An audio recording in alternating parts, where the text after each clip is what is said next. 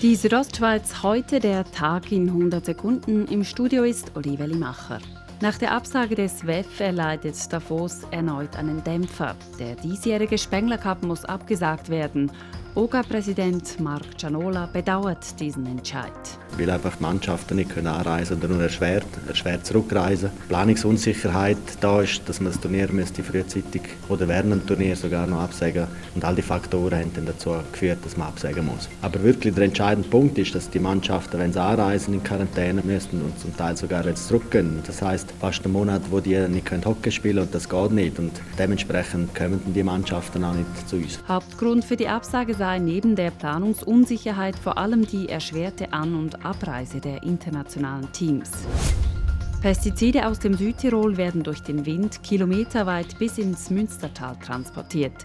Das zeigt eine Messung des Bündner Amts für Natur und Umwelt.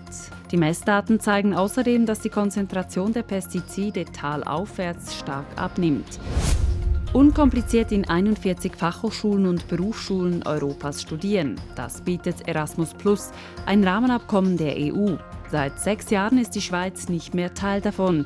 Die Bündner SP-Nationalrätin Sandra Locher-Bongarel möchte dies ändern. Erasmus Plus hat ganz einen grossen Vorteil für uns jungen Menschen, dass sie eine Mobilitätserfahrung machen können. Sandra Locher-Bongarel unterstützt eine Petition, die verlangt, dass die Schweiz wieder zu Erasmus Plus gehört. Der Lockdown hat dem Homeoffice bekanntlich zum Boom verholfen. Das Bundesamt für Statistik hat diesen Trend nun in Zahlen gefasst. Zwischen April und Juni haben 44 Prozent der Angestellten gelegentlich von zu Hause aus gearbeitet. Zum Vergleich zur selben Zeit im Vorjahr waren es 30 Prozent.